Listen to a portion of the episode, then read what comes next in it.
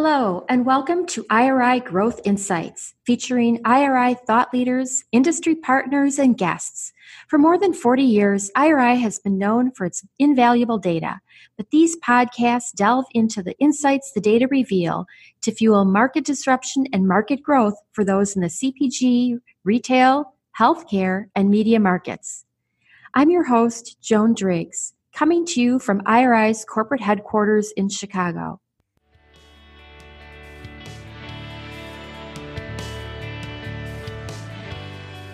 Hello. In today's episode, I'm picking up again with my good friend and colleague, Mary Ellen Lynch, principal of Center Store Solutions here at IRI, um, to talk a little bit more about private brands.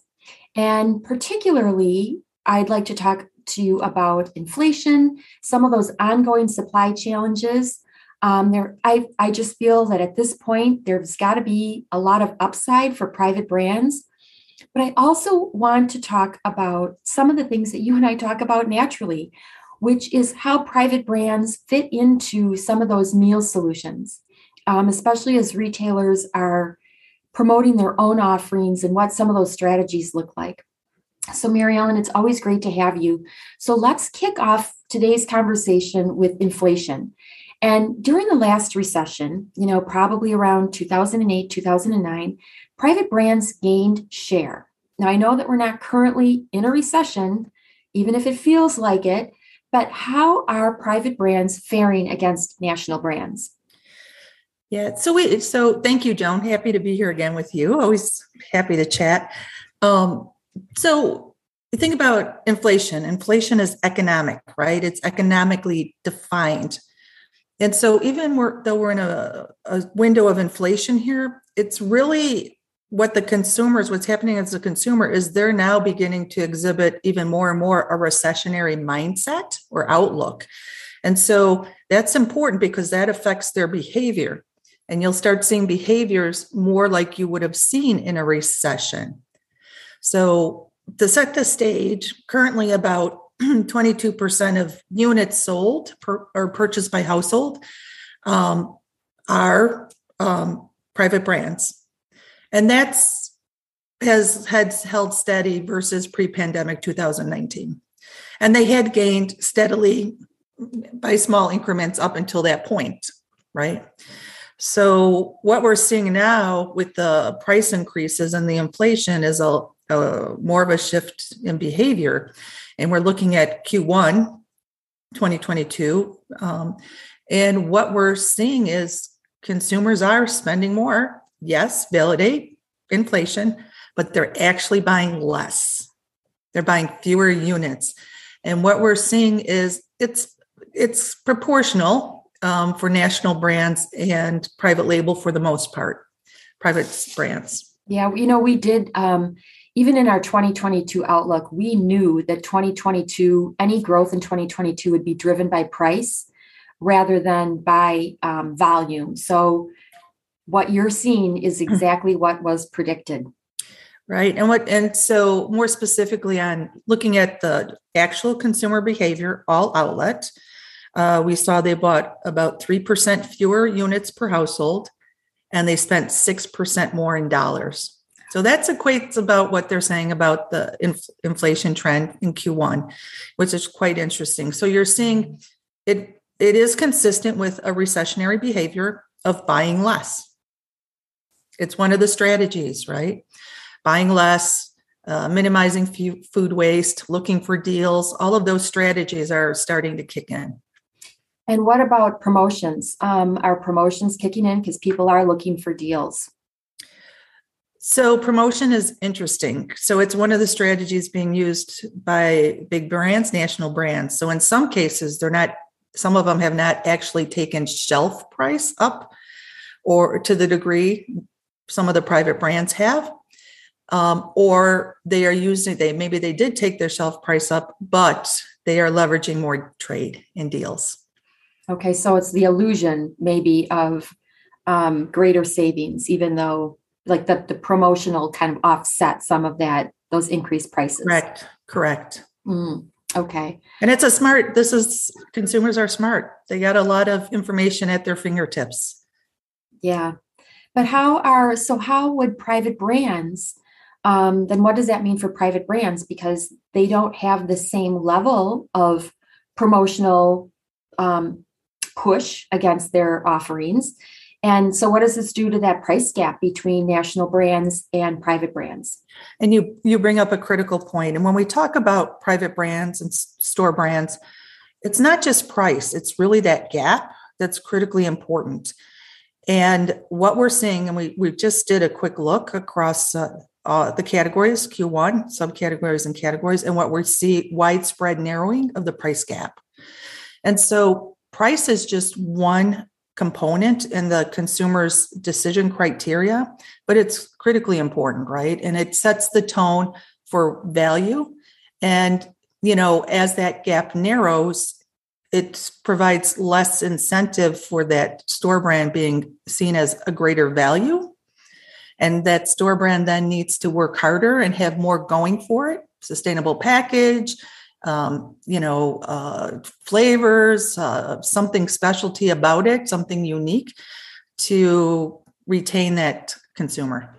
And you know what? I think this will come when we talk a little bit more about, you know, some of those solutions because I think you're right. I think private brands don't leverage the overall value proposition, like all the things that they have going for them compared to the national brands. And that's kind of a a big miss you're right. It, the product, um, historically, the product was the billboard. The retailer owned the real estate. The product was on shelf.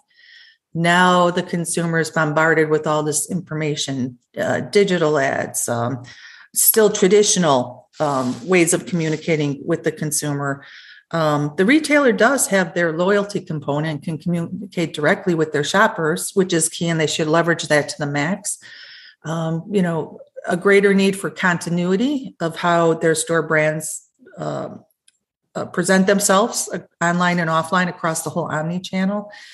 They have to be more sophisticated marketers and work with what they have. Right. Now, is there, can you give us any example of maybe a retailer that is doing it right? Um, or, you know, that a, val- a, a retailer that has a really great value proposition for its store brand offerings? Well, there's there's two, right? So both you and I are in the Chicago area, so we'll talk about them, right? So we'll talk about the low price uh, limited assortment competitor first, and that's Aldi. And you know, Aldi does a lot of things brilliantly, and they're just spot on right now. I mean, recently their CEO came out and said they're committed to having the lowest price in every community that they're in. I mean, that's a huge statement, right? So uh, people are already, you know, enjoy shopping at Aldi, partially because it's limited assortment. You can get in and out fast, right? Um, they've really upped their games on their products. Um, and they are known for being low price and they have some national brands in there, right? And then they creatively use, you know, what they, you know, uh, a whole uh, tribe calls the Aisle of Shame, right? So they have those weekly items, in and out items that are seasonal, health and wellness, different toys, all kinds of things. And uh, that draws people into the store.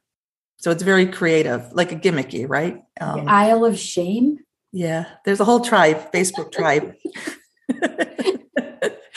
I was not aware of it either till someone brought it to my attention. That they shamelessly shop that aisle. Not they didn't want to tell people that they're there shopping that aisle. um, and so that's you know that's on one end, and that's a different you know that's a specific kind of retailer. But the second one that I I've really been fascinated by is our Jewel store, who has uh, has been pushing out these digital tasty tasty type ads, and they're just really well done and they're Epicurean type um, recipes, simple, and it hi- highlights their store brands. And they highlight it in the context of fresh and kind of gourmet, approachable gourmet, which is, um, I really think, quite brilliant. So, and you've mentioned those to me before, and I, I, I definitely think the quality of those videos is amazing. But I think that they could take it to an, the next level you know, I think that there's examples out there, and I'll use Kowalski's out of Minneapolis as a perfect example of, of a retailer that can do this.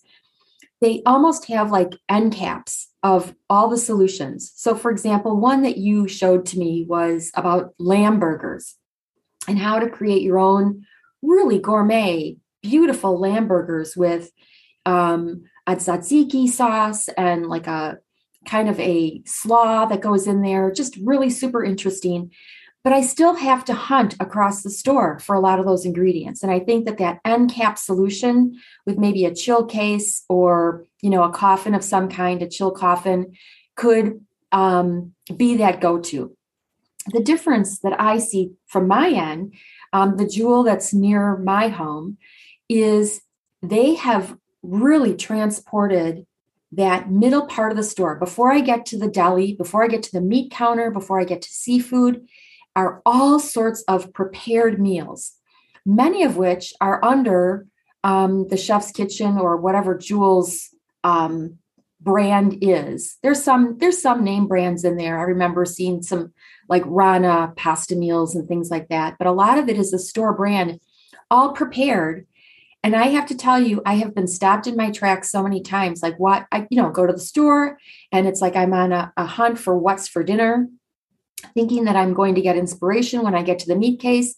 And voila, there are so many different offerings, nicely packaged with a lot of accompanying items on the shelves surrounding. So it really is a destination meal solution. So I would love to see almost the combination of your videos in that space. Right. And that's thinking like a bigger integrated marketer, right? Like you have your digital marketer probably doing this, and your in store marketing person doing this, and your Catman people doing this. And how do you bring that all together to, you know, harness that power? Yeah. connecting to the shopper. Super brilliant. Um, such a great opportunity and I don't think that it would take that much more effort to break down some of those internal silos to get that team working together. And frankly, you know what? Especially with your tasty videos, there's a nice brand offering too. Like get the brands to pay for some of the stuff. Um, because then you can fit in like a specific sauce or a specific name brand bun or something, whatever it happens to be. Um, get them to pay for the awesome videos. Just an idea. Um, okay, let's talk a little bit about some of these out of stocks because that has been a big challenge in the industry, gosh, for some time now. And we don't know, I don't know when the end of that is going to be. Um, but how does the strain of out of stocks impact private brands versus national brands? And is there an upside for private brands? Yeah, out of stocks is a unique challenge and it is different for store brands versus national brands and part of it is the production itself, right? So if you're if you're making a national brand of a particular item, you have different sizes and shapes of that item and different packages of it. You can shift to running one thing, your plant 24 7 and produce the majority, you know, of your dominant size and, and supply everybody, right? Of course, there's trucking logistics too involved, but in terms of production, but when you're the store brands, their suppliers are supplying many stores, and every store has a different label. Every store may have a different formula for that item or a slightly different package. And so that means starting and stopping their production and so it's less efficient on on that front. And then again they have same issues of logistics and probably a little um, less opportunity with futures in terms of supply ingredients. So there is more more challenges. And so in terms of keeping items on shelf the challenge is with um, always feeding the big dog first. If you're forced to feed the big dogs first how does the local retailer you know which is a smaller banner get their supply on shelf? And so it, it is a challenge. It's a challenge for retailers. And so um, how can those retailers optimize their store brand um, opportunity? You know what is the assortment? Can they reduce to dominant um, store brand items that are key to them to make things more efficient for their supplier. So yeah it is it is different. It is a challenge. Well and even thinking of some of these larger retailers who have pretty strong private brand programs you know one of the things that we've learned is that when a cons- when a consumer when a shopper is at the shelf and they get to the shelf and they don't see their preferred brand they've got a lot of options. You know they've got mm-hmm. maybe like four or five options like leave the store find something else. And 60% of those options kind of result in a lost sale. Now choosing the private brand option is of you know probably popular with a little more than 25% of the population but how can retailers do a better job of kind of snagging that potential lost sale and and diverting it converting it over to their private brand it, it's going to come down to the value equation for those shoppers right? Just and right back where we started right? Right, right. and it's and it's um you know it again we're you know the consumer currently is developing more of that recession mindset mind the gap right?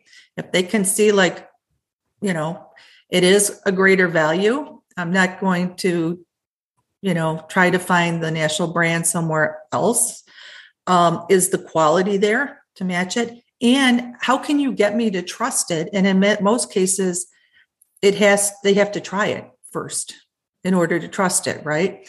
And that means making it uh, very economical for them to try have uh, samples in the store or small sizes, which is counterintuitive to reducing price for you know multi family packs, multi packs, right? Price per item. But I gotta say, right there, you know that it might seem counterintuitive, but think about it. 72% of the population live in small households. They might not need the big value pack. They might really, truly, it's not just people living paycheck to paycheck and trying to just get something, um, that smaller pack might be the answer for a lot of people anyway. And you know, it's one of the drivers for the dollar stores, right? When mm. you see their food aisles expanding and they and they have all those small sizes that are a dollar, dollar twenty-five. Well, maybe I buy spreadables for my small household. I don't need 32 ounces. I can buy that brand, whatever, six ounces in the dollar store. Yeah. And it also for those really on the cusp, really struggling budget wise, and that's a lot of households. Don't get me wrong, there's plenty of households with plenty of cash flow, but there's a good portion of households that are living paycheck to paycheck and they may have that last, you know, five or six dollars and they need to buy three items. Mm. And they and they can't spend it all on one item or t- they need so the smaller pack achieves is a budget solution for them. So, Mary Ellen, you just said mind the gap, you know, in terms of what you can do with private brands. And I want to turn that a little bit as my closer into mine the gap. Like make the most of the differences between national brand and private brand. Talk up what you have that's that sets your brand, your store brands apart. Um, consumers are behaving like we're in a recession, even if we're technically not. To your point, there are so many households out there that are really struggling. So they're behaving like it's a recession. And that's where private brands have done well historically. Um, there are some categories that they can leverage that they've always done well in and kind of push people maybe to new categories.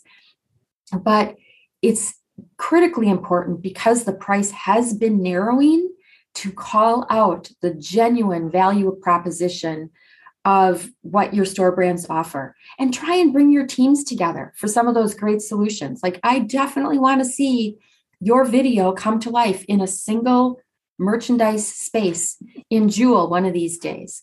Um, so, with that, and if we see that, that means they saw they listened to this podcast. Yeah, they're listening to us. Yay.